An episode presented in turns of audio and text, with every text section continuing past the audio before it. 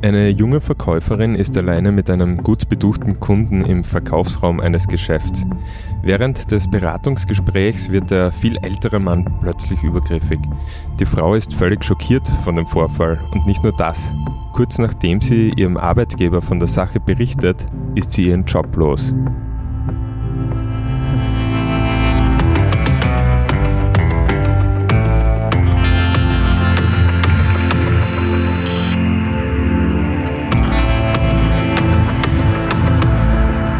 Herzlich willkommen bei Delikt, dem True Crime Podcast der Kleinen Zeitung. Mein Name ist David Knäs, ich bin Redakteur und hoste diesen Podcast heute in Klagenfurt. Und ich freue mich, meine Kollegin, die treue Delikthörerinnen und Hörer schon aus einigen spannenden Folgen kennen, begrüßen zu dürfen. Manuela Kalser, herzlich willkommen. Hallo. Ja, heute hast du einen Fall mitgebracht, der sich wahrscheinlich in ähnlichen Formen zigfach in Österreich abspielt jeden Tag. Es geht um ein Thema, zu dem leider auch im Jahr zweitausendvierundzwanzig noch viele, viele Frauen Erfahrungen machen. Es geht um sexuelle Belästigung am Arbeitsplatz. Und weil wir wissen, dass das viele betrifft, werden wir im Anschluss auch noch mit einer Expertin darüber sprechen, was Betroffene dagegen unternehmen können und wie man nach so einem Vorfall reagieren sollte und auch was Arbeitgeber dagegen tun können. Aber zunächst zu unserem konkreten Fall. In dem geht es um die eingangs erwähnte Verkäuferin. Wir nennen sie heute im Podcast Karin. In Wirklichkeit heißt sie anders. Wie bist du auf den Fall von Karin gestoßen? Ja, wie ich fast immer auf solche Fälle stoße. Mir erzählt jemand davon und dann beginne ich zu recherchieren. Ich schaue, dass ich Akten bekomme, dass ich Interviews bekomme und ich versuche herauszufinden, ob und wann es einen Prozess gibt. Mhm. Und in diesem Fall hat es einen Prozess gegeben. Aber zunächst äh, erzähl einmal, was dir damals so bei den Recherchen untergekommen ist. Was ist bei diesem Vorfall passiert? Ja, also wir sprechen ja heute sozusagen über ein Alltagsdelikt, aber über ein Alltagsdelikt, ähm, das sehr oft vorkommt, aber nicht immer angezeigt wird oder nur sehr selten angezeigt wird. Bei unserem Fall geht es um eine junge Verkäuferin. Sie war so Mitte zwanzig und die hat ein Verkaufsgespräch mit einem Kunden geführt. Das war ein sehr guter Kunde, also einer, der viel Geld dagelassen hat. Der war so um die fünfzig Jahre alt, also fast doppelt so alt wie die junge Verkäuferin. Und die junge Frau hat also mit ihm das Verkaufsgespräch geführt und plötzlich hat er ihre Hand genommen und ihre Hand zu seinem Oberschenkel geführt. Und sie hat dann gesagt, im Nachhinein hat sie erzählt, sie war ganz perplex und hat dann sinngemäß gesagt, bitte lassen Sie das und hat die Hand weggezogen. Das Verkaufsgespräch ging dann weiter, doch der Mann hat mit seiner Belästigung nicht aufgehört. Im Gegenteil, er hat der jungen Frau dann an die Brust gegriffen und hat ihr in die Brust hineingezwickt. So mhm. hat sie das später erzählt. Wie hat sie darauf dann reagiert? Ja, der Übergriff geschah, als die Verkäuferin mit dem Kunden allein war. Es gab also keine Zeugen, keine Videokameras, keine Beobachtungen, keine Beweise, wenn man so will. Und sie hat dann das Verkaufsgespräch zu Ende geführt und war in erster Linie einfach einmal perplex. Also ist jetzt sofort beendet oder nach, ähm, nachdem er ihr auf die Brust gegriffen hat, dann noch fertig geführt? Nein, nachdem, nachdem ihr der Kunde auf die Brust gegriffen hat, hat sie zu ihm gesagt, hey, was soll denn das? Und er habe dann geantwortet, ich wollte nur mal schauen. Mhm. Daraufhin hat Karin das Verkaufsgespräch normal zu Ende gebracht und sie ist dann unmittelbar danach, als der Mann das Gebäude verlassen hat, ist unmittelbar danach ist sie zu zwei Arbeitskollegen gegangen, die, glaube ich, in Büros bei Schreibtischen gesessen sind und hat diesen zwei Arbeitskollegen dann sofort vor dem Übergriff erzählt. Und am Abend nach Dienstschluss hat sie den Vorfall ihren Chefs und dem Management berichtet. Wie haben ihre Kollegen reagiert, beziehungsweise wie hat der Arbeitgeber reagiert? Ja, in einem ersten Schritt hat der Kunde dort Hausverbot bekommen. Eigentlich ist das auch die Pflicht eines Arbeitgebers. Ein Arbeitgeber muss, wenn ihm ein Vorfall bekannt wird, Maßnahmen ergreifen, um Mitarbeiterinnen vor Übergriffen zu schützen. Und das kann eben wie in diesem Fall bis zu einem Hausverbot führen. Mhm. Also der Kunde war dem Arbeitgeber bekannt. Man hat gewusst, wer das ist. Ja. Wie ging es dann weiter? Wie ist Karin mit der Situation weiterhin umgegangen? Ja, also der feine Herr hat dann eben Hausverbot bekommen, aber damit war das Ganze noch nicht vorbei, denn nur eineinhalb Wochen später wurde auch das Arbeitsverhältnis mit Karin einvernehmlich aufgelöst. Warum, das konnte ich selbst jetzt nicht überprüfen, aber Karin hat mir später erzählt, es sei ihr von der Firmenleitung nahegelegt worden, das Arbeitsverhältnis beidseitig aufzulösen. Und sie hat dann quasi eine einvernehmliche Kündigung unterschrieben. Und nachdem der Job weg war, hat Karin Anzeige erstattet und der Fall landete am Bezirksgericht. Ich glaube, in einer Geschichte hast du das geschrieben, ähm, das ist kein Zufall, dass äh, sie Anzeige erstattet hat, erst nachdem sie gekündigt wurde. Genau, darauf können wir dann später noch einmal eingehen. Im Prozess ist dann herausgekommen, dass ihr von der, von der Firmenleitung empfohlen worden sei, keine Anzeige zu erstatten. Mhm. Und als dann der Job weg war und sie die einvernehmliche Kündigung unterschrieben hatte, hat sie sich quasi gedacht, ja, jetzt ist eh schon wurscht, jetzt brauche ich mich an die Empfehlung der Firma nicht mehr halten, und dann hat sie Anzeige erstattet. Also sonst wäre auch dieser Fall so wie sehr, sehr viele andere möglicherweise nie zur Anzeige gekommen. Möglicherweise.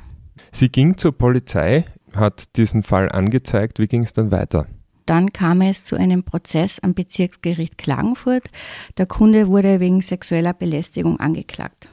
Der Strafrahmen für sexuelle Belästigung beträgt bis zu sechs Monate Freiheitsstrafe oder eine Geldstrafe bis zu dreihundertsechzig Tagsätzen. Und Delikte, die eben mit weniger als einem Jahr Freiheitsstrafe bedroht sind, werden laut Strafprozessordnung am Bezirksgericht verhandelt.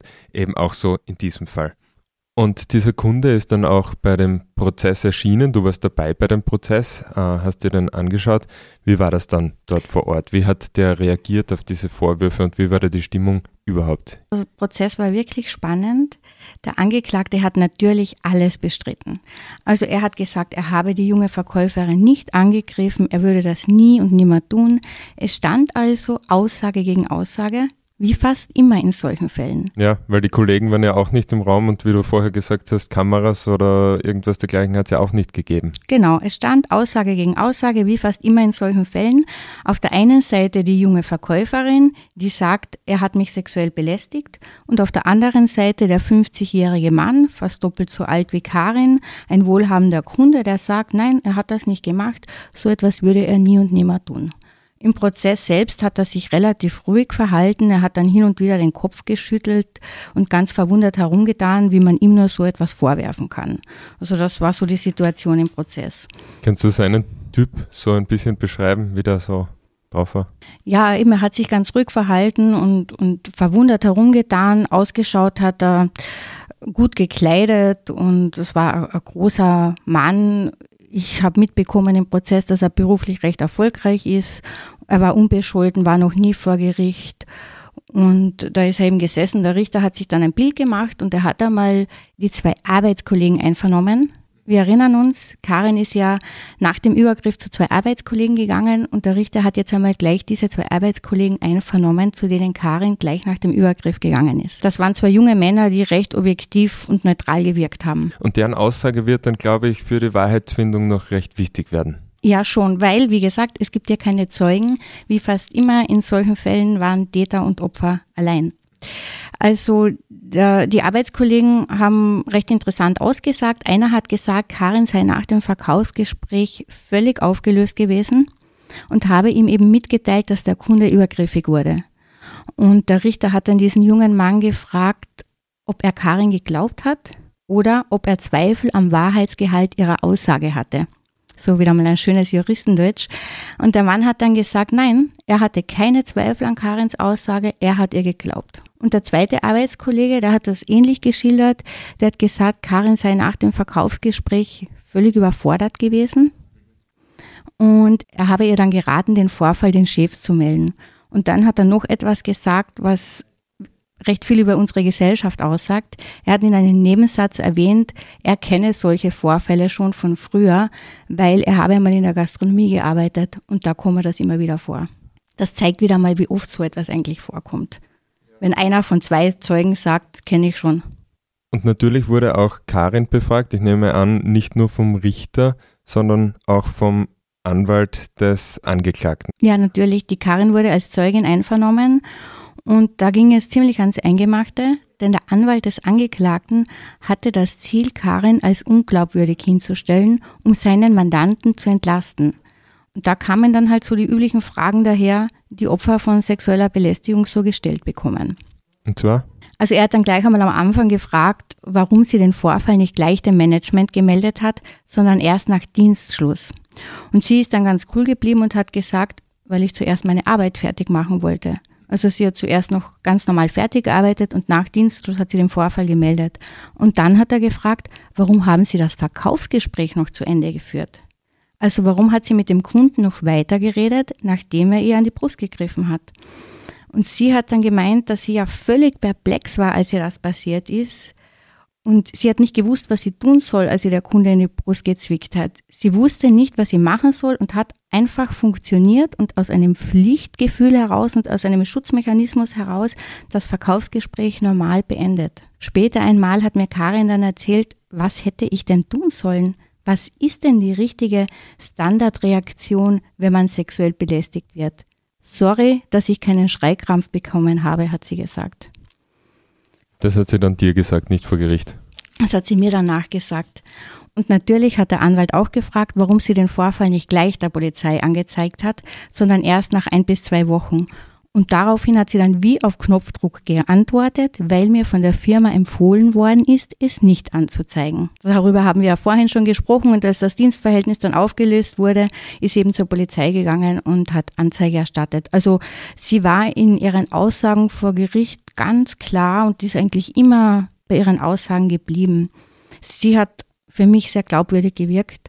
Am Ende der Befragung ist sie allerdings dann wirklich in Tränen ausgebrochen.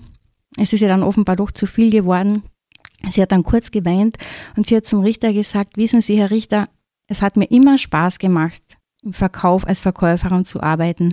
Aber seit diesem Vorfall konnte ich nicht mehr arbeiten wie früher, weil der Gedanke, was sein könnte, wenn ich wieder mit einem Kunden allein bin, der hat mich verfolgt. So hat sie das dem Gericht erzählt und sie hat dann wirklich eine komplette Umschulung gemacht nach diesem Vorfall und arbeitet heute etwas ganz anderes. Sie ist in einem anderen Bereich tätig, in einem Bereich, in dem sie keinen direkten Kundenkontakt mehr hat. Jetzt haben wir also diese Aussage gegen Aussagesituation. Du hast gesagt, es gibt keine direkten Zeuge oder direkten Beweise von diesem Vorfall.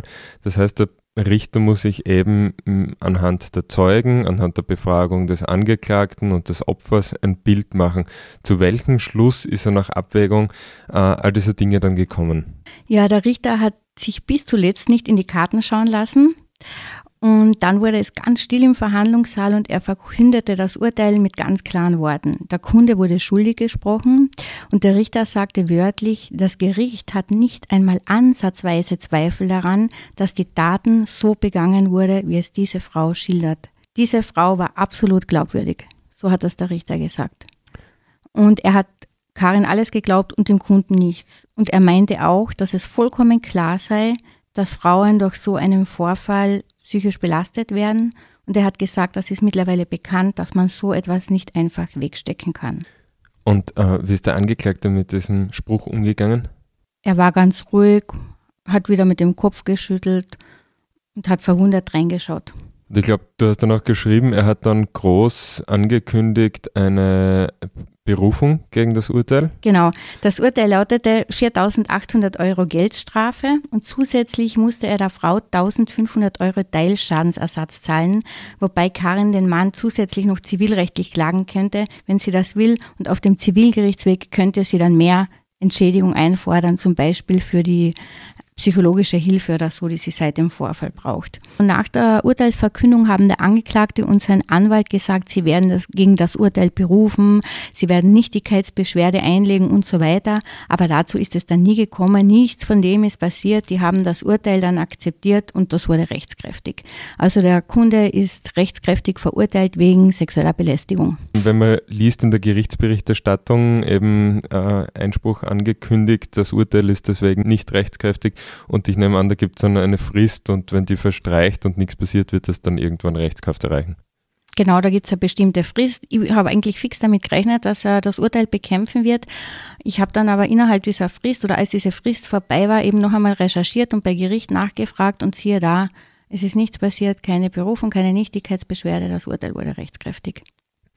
Wie ist es Karin mit dem Urteil gegangen? Ich kann mir schon vorstellen, eben gerade nach diesen sehr angriffigen Fragen oder diesen Fragen, die ihre Beobachtung oder ihre Erfahrung an sich in Frage stellen oder herunterspielen, dass dann so ein Urteil schon eine Art Genugtuung ist.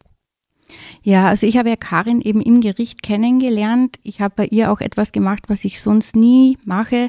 Ich habe Karin vor dem Verhandlungssaal und nach dem Prozess angesprochen. Das mache ich sonst nie, weil das irgendwie für Opfer auch zu belastend sind, weil die immer zu aufgeregt sind und wirklich zu belastet sind, wenn sie als Zeugin aussagen müssen. Aber in diesem Fall hat sich das so ergeben und das hat auch ganz gut gepasst. Und wir haben uns nach dem Prozess dann kurz unterhalten und später, nach Wochen oder Monaten, als das Urteil rechtskräftig wurde, habe ich die Frau angerufen und habe nachgefragt, wie es ihr geht. Und da hat sie mir eigentlich noch ein paar recht interessante Einblicke gegeben. Also erstens war sie erleichtert, dass ihr geglaubt wurde. Das hat sie gesagt. Und sie hat aber auch gesagt, dass die Einvernahme und die Fragen des Anwaltes schlimm für sie waren, weil er ihre Glaubwürdigkeit in Frage gestellt hat. Sie hat es aber trotzdem nie bereut, Anzeige zu erstatten. Denn sie hat sich oft gedacht, wer weiß, wie oft dieser Herr schon Mädchen oder Frauen belästigt hat, bevor er das bei ihr gemacht hat. Sie hat sich oft gedacht, er hat das vielleicht sehr häufig getan und nie gab es Konsequenzen. Jetzt weiß er aber wenigstens eines. Wenn er so etwas macht, gibt es Konsequenzen. Er wird angezeigt, er wird einvernommen, er muss vor Gericht, er wird verurteilt und er bekommt vielleicht eine Vorstrafe wegen eines Sexualdeliktes. Und sie glaubt, dass ihn das vielleicht abhält, so etwas wieder zu tun, wenn er es schon vor ihr einmal getan hat. Klingt nach einem starken Gerechtigkeitssinn. Ja, genau. Was mir allerdings so ein bisschen leid getan hat in dem Gespräch mit Karin war, dass sie sich danach gefragt hat, was sie falsch gemacht hat. Also sie hat mir erzählt, sie hat sich oft gefragt, ob sie in dem Verkaufsgespräch vielleicht zu freundlich war oder ob sie etwas Falsches gesagt hat oder ob sie etwas Falsches anhatte. Und das ist halt oft so das Problem in unserer Gesellschaft, dass die Opfer die Fehler bei sich suchen und das auch deshalb, weil die Gesellschaft viel zu oft nach der Schuld der Opfer fragt, anstatt nach der Verantwortung der Täter. Das kriegen wir ja auch regelmäßig mit in Diskussionen in ähnlichen Fällen. Wir haben vorher kurz darüber gesprochen, bei dieser MeToo-Debatte, das hast du im Vorfeld auch einmal erwähnt.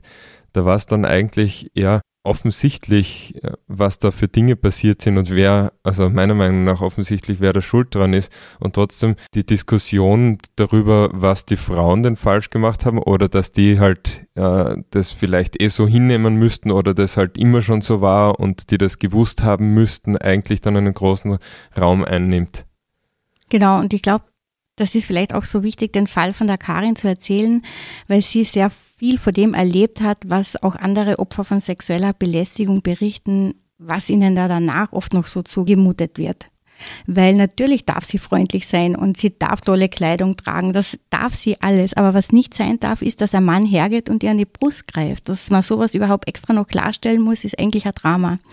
Und die Karin hat auch gesagt, wenn man so eine Anzeige macht, dass man dann schon von einigen Leuten hingestellt wird, als ob es einem nur ums Geld ginge. Das war auch interessant. Mich wundert das eigentlich, dass es wirklich noch Leute gibt, die so etwas behaupten und so etwas denken, weil man sieht ja gerade in diesem Fall, was eine sexuelle Belästigung mit einer jungen Frau machen kann.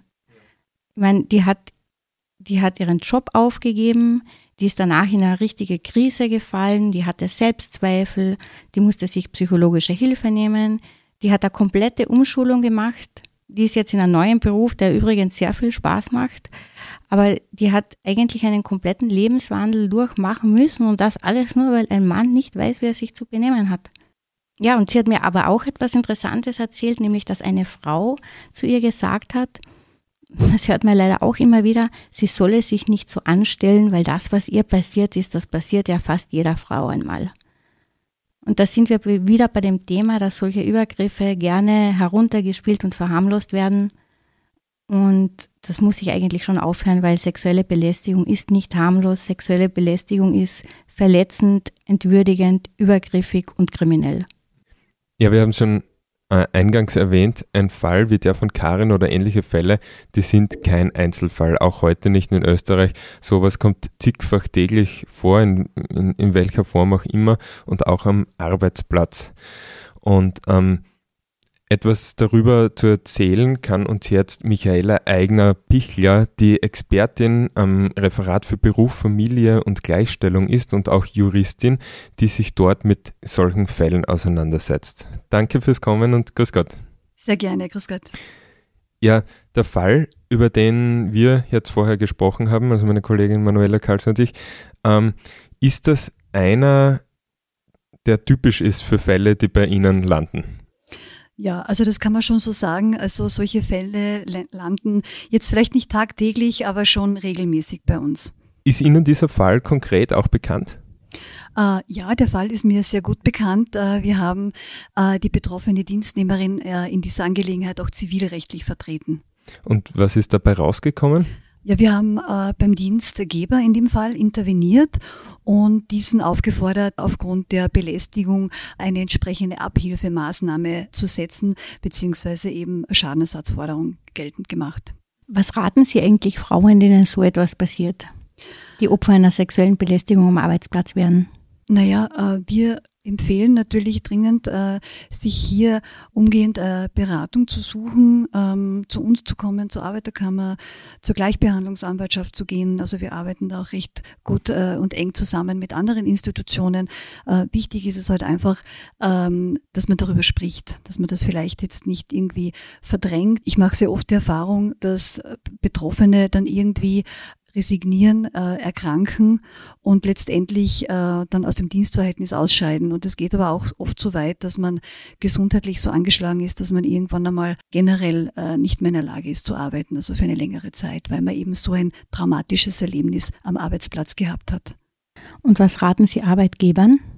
Ja, Arbeitgebern rate ich hier, ähm, wenn äh, sie Kenntnis erlangen von solchen Vorfällen, dass man hier wirklich ähm, aktiv wird und einfach für Abhilfe sorgt. Ja, denn jemand, äh, wenn ein Arbeitgeber hier ähm, seiner Fürsorgepflicht nicht entsprechend nachkommt, dann macht er sich hier ähm, einer Diskriminierung nach dem Gleichbehandlungsgesetz strafbar und auch haftbar natürlich.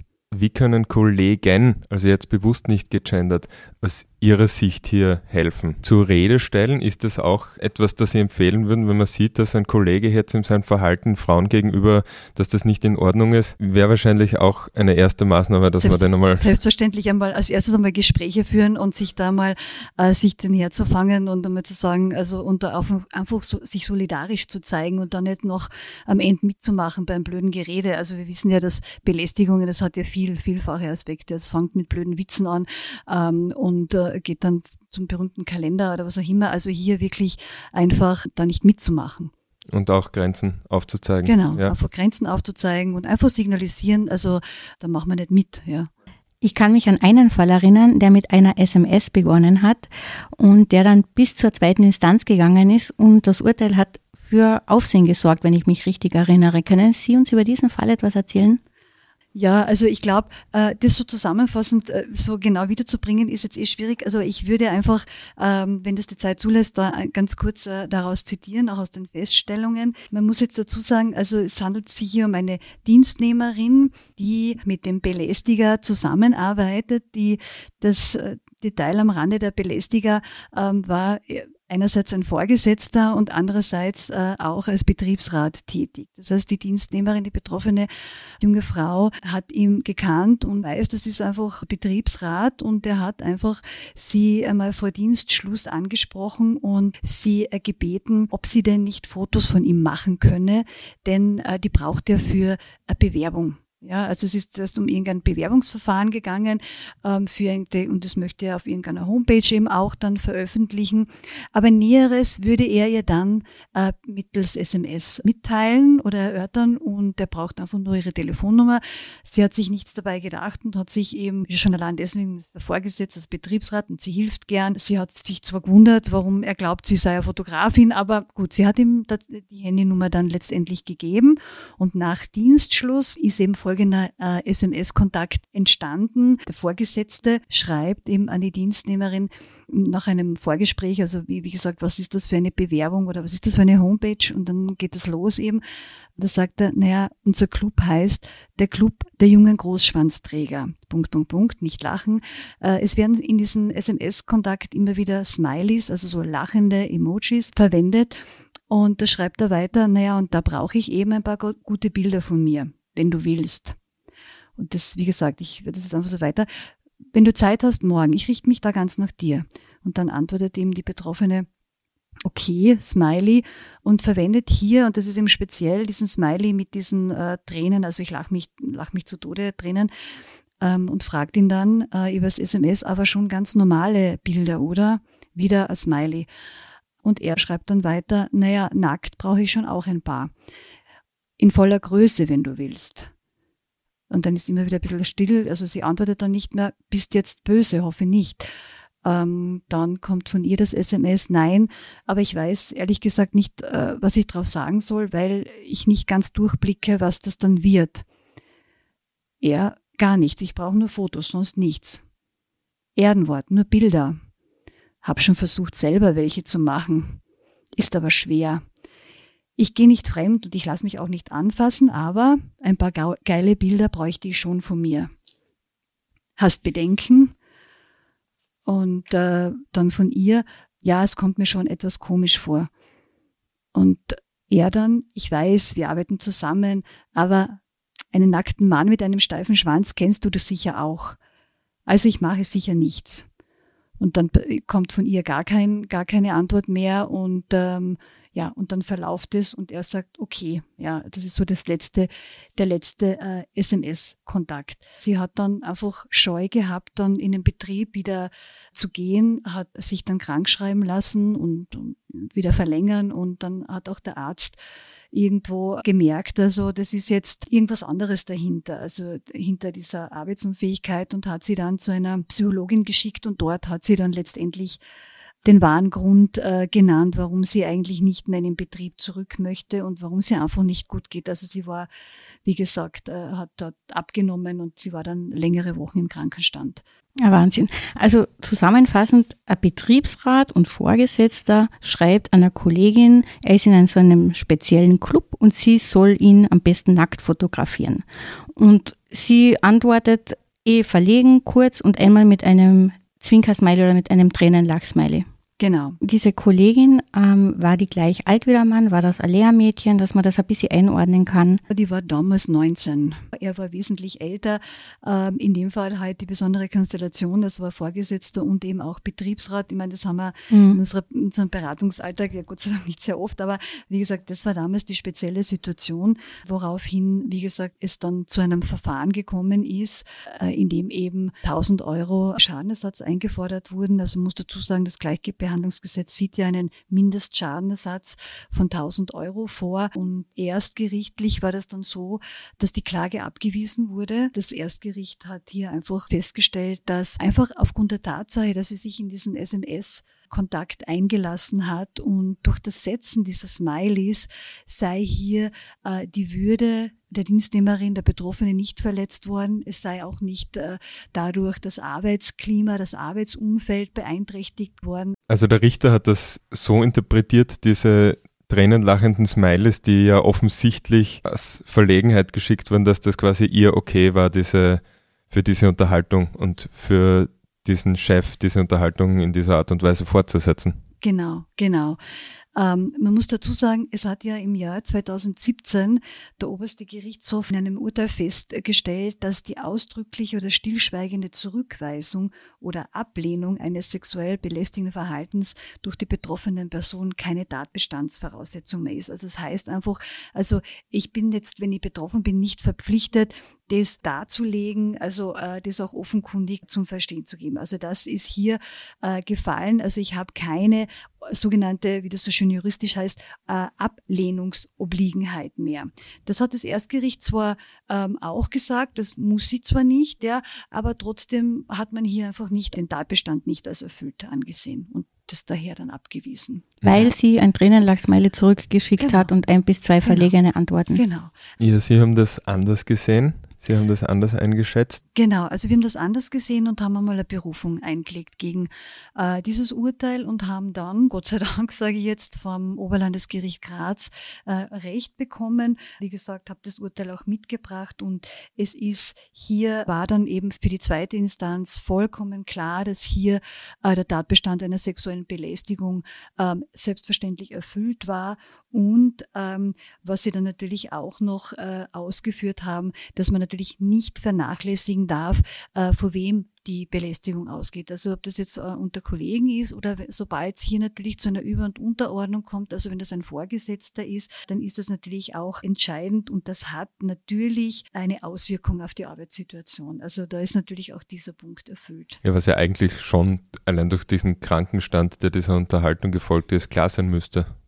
Genau, ja, aber wie gesagt, war es halt in erster ja. Instanz nicht. Das, deswegen gibt es ja die Möglichkeit, Gott sei Dank sage ich, dass man mhm. da äh, gegen ein Urteil, also wenn man sagt, das, da ist man jetzt nicht dieser Ansicht, dass man hier eine Berufung mhm. natürlich einlegen kann. Aber ist natürlich schwierig auch für die Betroffenen, weil es einfach ein langer Weg dann ist, um dann hier wirklich dann zum Recht zu kommen. Wie erging es der Frau dann nach dem Urteil? Wissen Sie, wie es ihr Herz geht? Ähm, wie gesagt, das Urteil ist jetzt schon länger her. Wir haben jetzt in dem Sinn äh, keinen Kontakt mehr. Also ich kann das jetzt nicht sagen. Ich weiß es nur aus Erfahrung und da vielleicht auch auf den äh, eingangs von der Frau Kalser zitierten Fall. Da haben wir sehr wohl viele Gespräche dann danach noch geführt. Mir hat damals die Betroffene gesagt, also sie ist sehr froh, dass sie das gemacht hat, weil sie einfach selber sagt, also sie hätte sich nie gedacht, dass ihr so etwas passiert. Ja. Sie ist einfach gefestigt und, und sie war einfach, das, das, das, sie war total baff. Mit dieser Strafanzeige vor allem wollte sie da äh, ein wichtiges Zeichen setzen, damit das einfach nicht anderen Frauen passiert, damit hier einfach äh, wirklich einmal präventiv, also Urteil erfolgt unter Verurteilung. Also im Großteil sind die Frauen dann sehr froh und sehr erleichtert, den Schritt gewagt zu haben und gemacht zu haben und ähm, wie gesagt, und das war eigentlich niemand, die gesagt haben, nein, also ich bereue, dass ich das, dass ich das gemacht habe. Ich habe noch eine Frage zu dem S M S-schreibenden mhm. Betriebsrat und Vorgesetzten.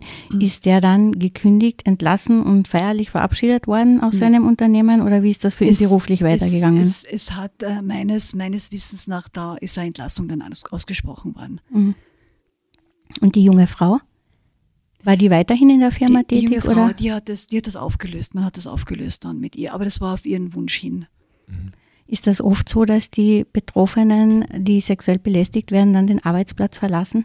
Das ist sehr oft. Also das ist fast immer so, dass natürlich der erste Gedanke, die, die, die Flucht, also raus aus dem Dienstverhältnis ist. Also wir haben... Ich hatte in der Vergangenheit auch schon einen Fall, ähm, wo, wo wir es geschafft haben, hier aber eben mit dem Betriebsrat, mit der Belegschaftsvertretung, dass wir gesagt haben, es ist ganz klar, dass natürlich der erste Gedanke ist, äh, ich will kündigen, ich will raus. Äh, man nimmt dann sogar Sperren beim A M S in Kauf, wenn man, sel- äh, wenn man selber gekündigt hat, hat man ja bekanntlich dann eine Sperre beim A M S, also man sagt, ich will da nur weg. Ja.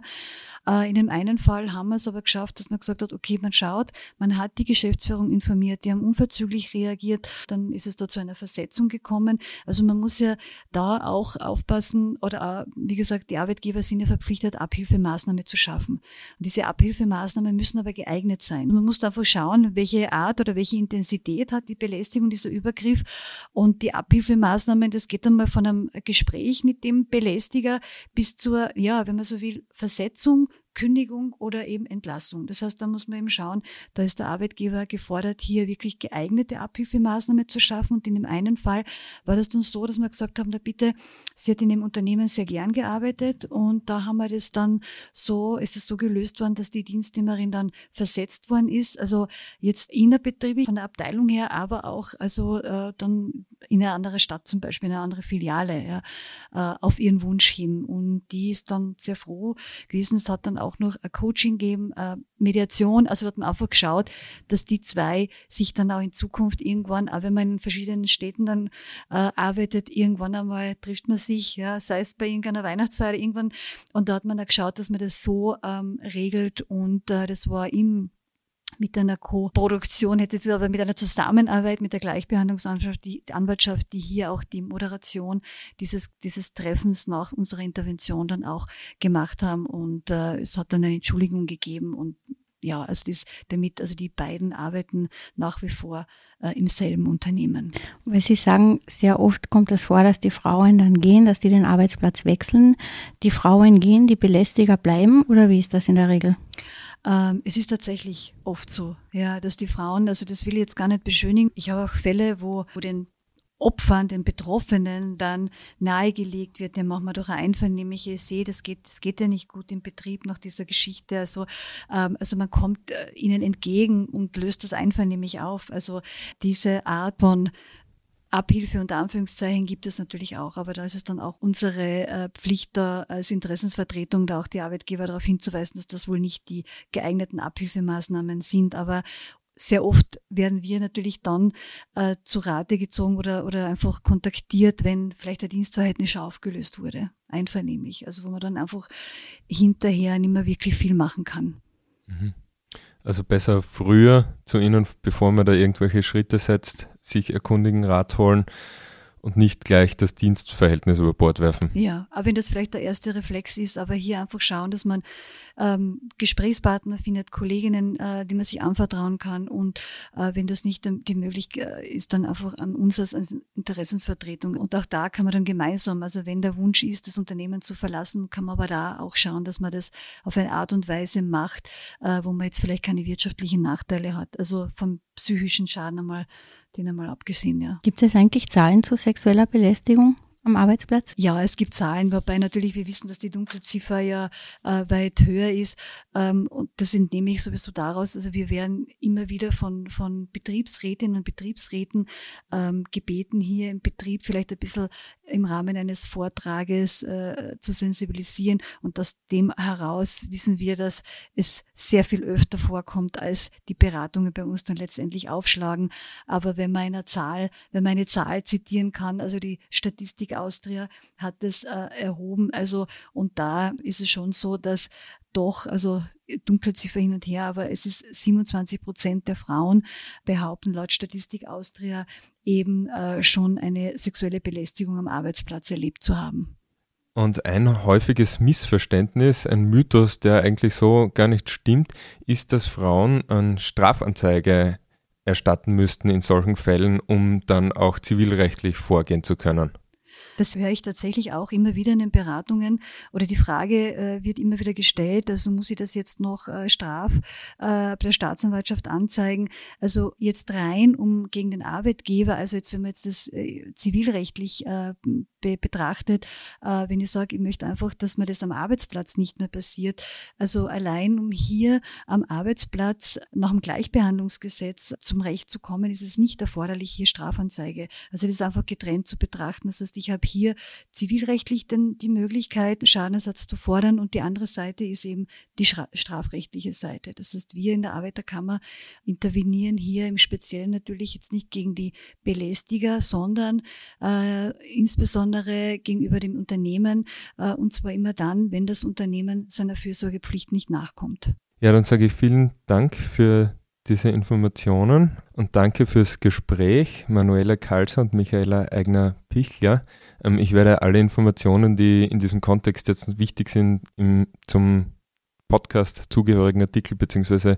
in die Shownotes dann noch verlinken, und sage vielen Dank fürs Dabeisein an alle Hörerinnen und Hörer von Delikt. Mein Name ist David Knäs. Falls ihr Fragen, Anregungen, Anmerkungen oder Vorschläge für diesen Podcast habt, ihr könnt mich kontaktieren unter david punkt knäs at kleine zeitung punkt at.